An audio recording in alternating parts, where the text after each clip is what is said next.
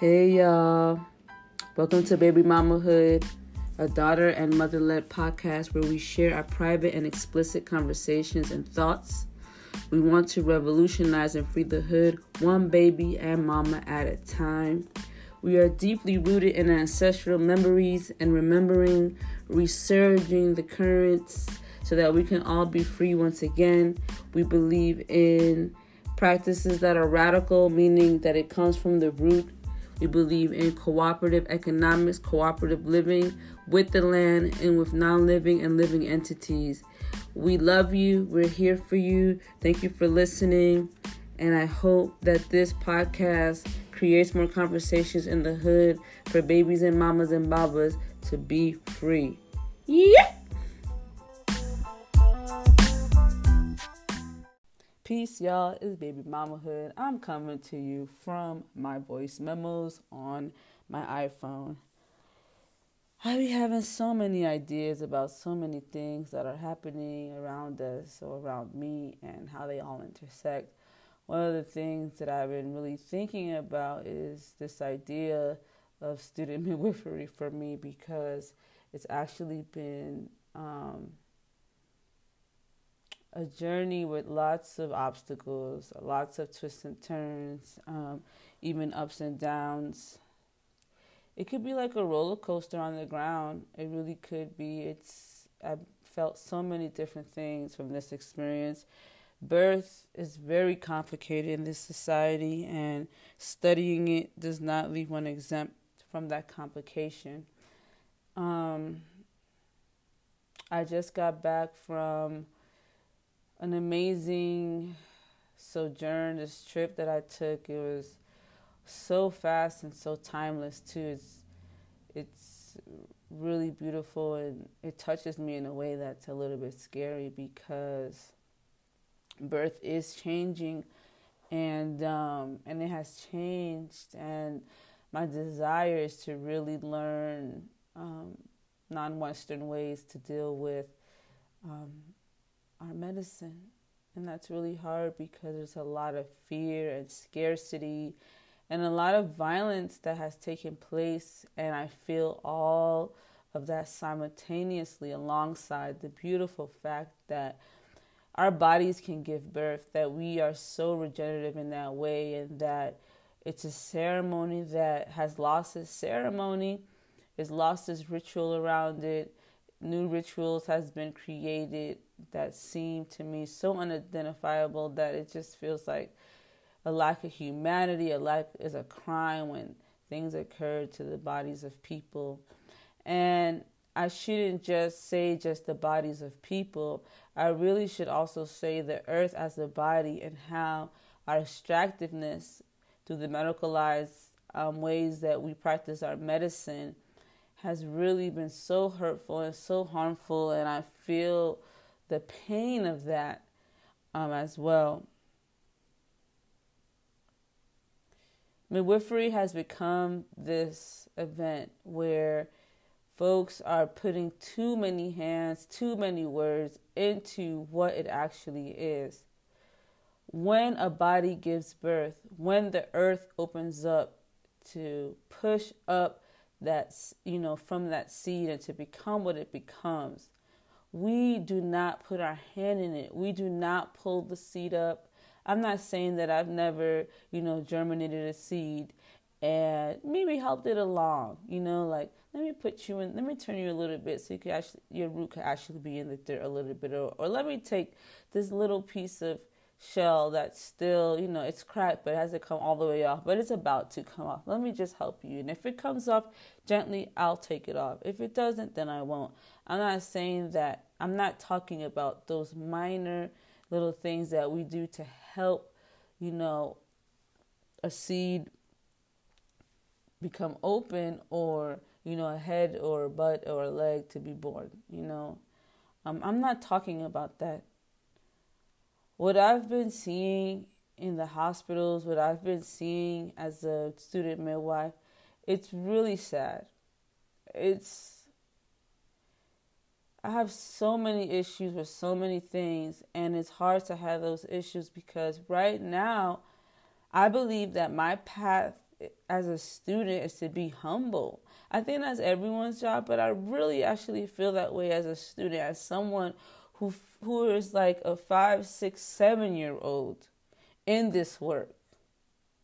And as a student midwife, I would say I'm barely one. And so I'm really hurt by the things that I'm seeing, and it really bothers me. It bothers me in a way where it feels so like, it feels incomprehensible, because I understand the potential that birth has on this planet. And I understand the potential that we're missing and that we're not allowing to come through, because midwifery has become an event.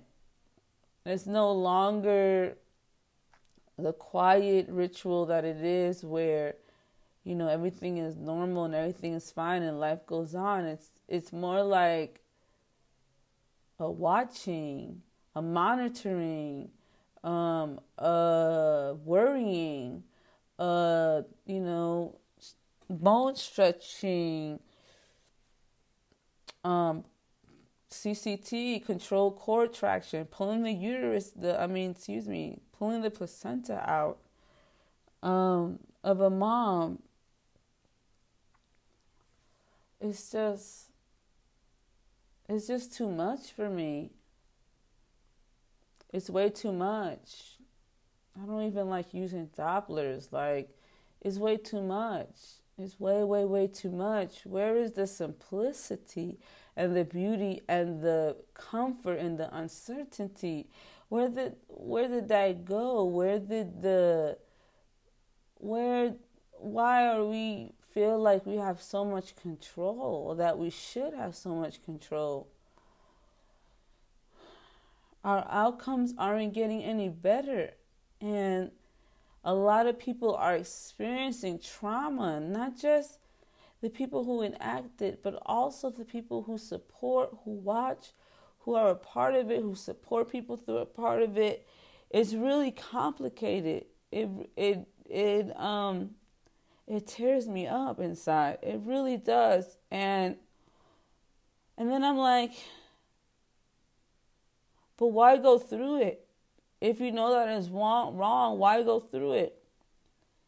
And then you answer yourself, because I need a license, because I need to work, because I need to keep a roof over my head, because I need to be able to provide for my family. And I need that piece of paper, because if I don't get that piece of paper, and if I don't learn through the people who got the piece of paper, then I won't be recognized in my society as something that I actually done and that I worked for. And if I can't work, then I can't produce. And if I can't produce, that means I can't live, because I need to be able to afford. And it hurts to say that, because those things actually don't matter. They actually don't. It's a reality that we created to make it seem like it has to matter. It has placed us in this way where we care more about our own survival. When we care more about ourselves, more than we care about others and other living things. And the right thing to do. We care more about us surviving in this thing than actually living in the right way and saying, fuck it. It doesn't matter if I lose everything. It doesn't matter if I struggle, as long as I know that I'm living the word. And that word is not just the word, it's the word of God as well. It's the word of trusting and knowing that you living in your rightful way, you following your good character, your Iwa Puele, where you are in tune and in one accord with the earth, where you live in a just way, where you recognize that in your own indigenous and your own right to the land and to steward that land, and that's more important than keeping up in a society that seeks to continuously destroy the Native and Black and all people who live on this land, who are forced to constantly engage in the market of exploitation. Why is doing the thing that is correct, that is the right thing, the righteous thing, the hardest choice for us to make? And the excuse, the living excuse and the reality that I get is because I have to keep up in this society. I have to buy land. I have to pay my rent. I have to eat and go to the store and go to the doctors and engage in the system that literally seeks to destroy everything that is good with the world and the earth and the planet and the universe and the galaxy. We keep ignoring the right thing to do over the one that's more convenient, because our convenience has become part of our survival. The things that once were open air have been destroyed by greed, by lack, by pain, by fear, by misery. We're not operating from a true sense of love. We're operating from a sense of self-lust. I wouldn't even call it self-love, because once you love yourself, you know what others deserve as well. Because you see yourself in the reflections of everything that you do and everything that you are and everything that you do or you do not like. Once you accept yourself fully and completely and you love yourself anyway, you're willing to put up with a lot of dynamics that come up with yourself first and foremost, but through, in a response to other people's senses of their true self, which is not just one thing. It's because I say self, it's more, the self is very complex. It's very multifaceted.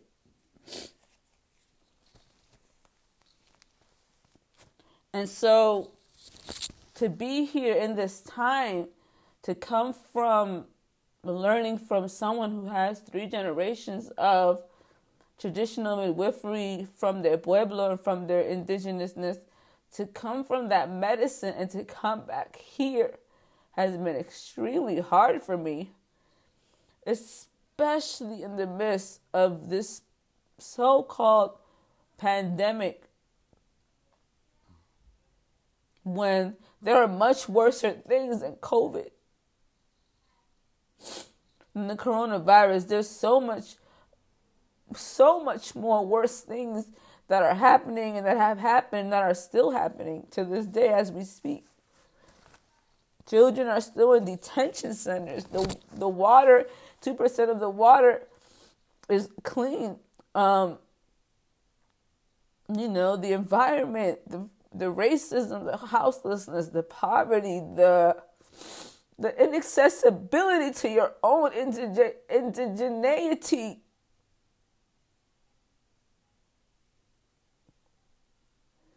To have something in your hands that you're holding but you cannot name. To walk in this world understanding and feeling and knowing, but feeling like you're walking the opposite way, or that you're walking alone, trying to drag your peers to understand that fuck the police, fuck the prison system, fuck the cops. Like, we say that shit, but we don't walk it. We still get in line and take their tests. We're still paying to a system. We're still participating so that we could be recognized, and not be recognized in our persecution, but to be recognized as one of them, as someone who's crossed over, who says they're going to be different. But by the time you experience the things that you experience, you don't even have the energy to try to teach anything to anyone else.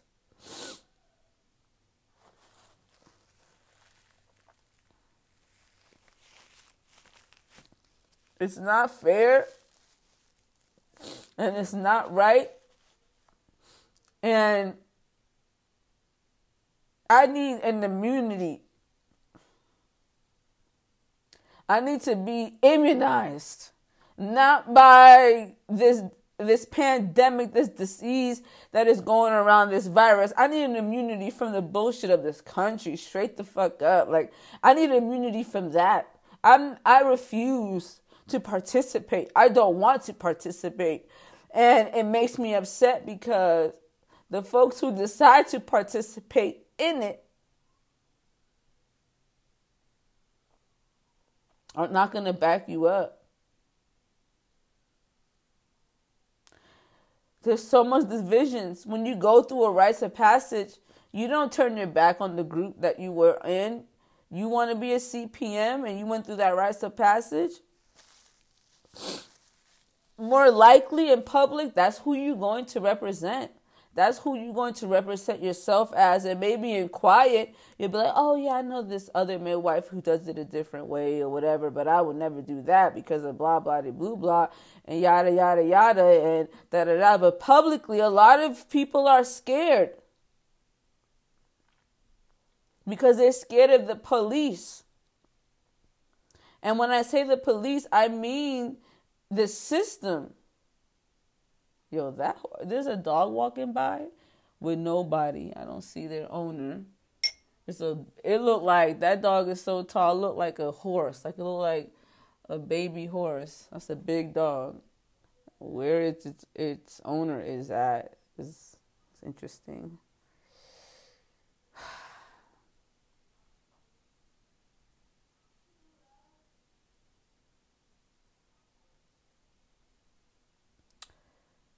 So,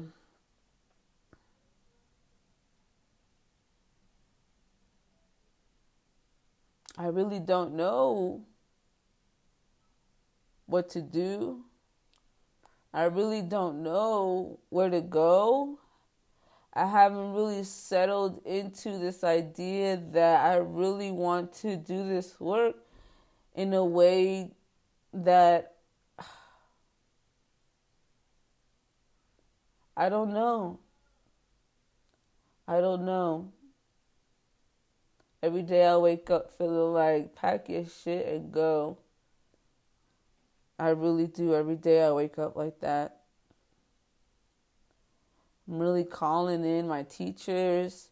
I'm really trying to figure out where I belong in this work. What should I do? Where should I settle after?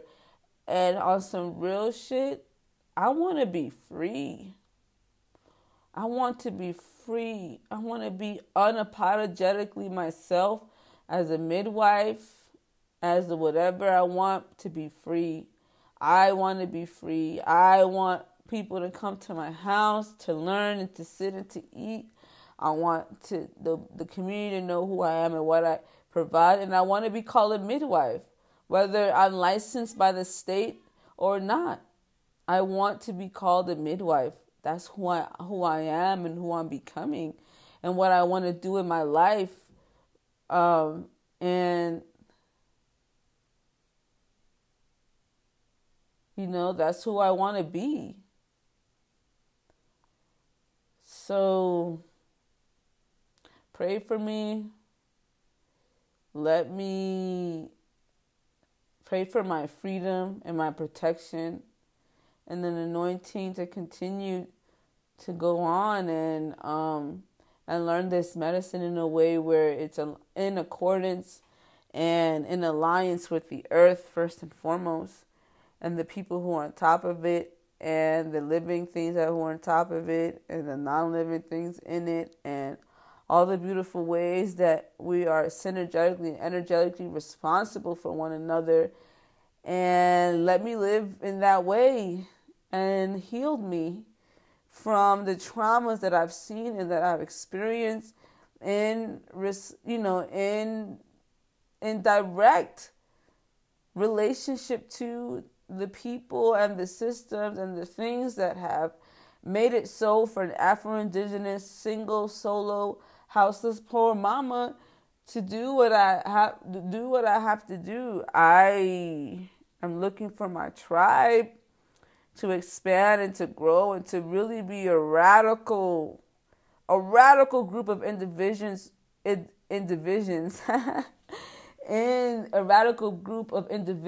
who together are powerful and reckless and loving and not entitled because of the work they've done, but entitled because of who they are and where they come from, and who they are and where they come from,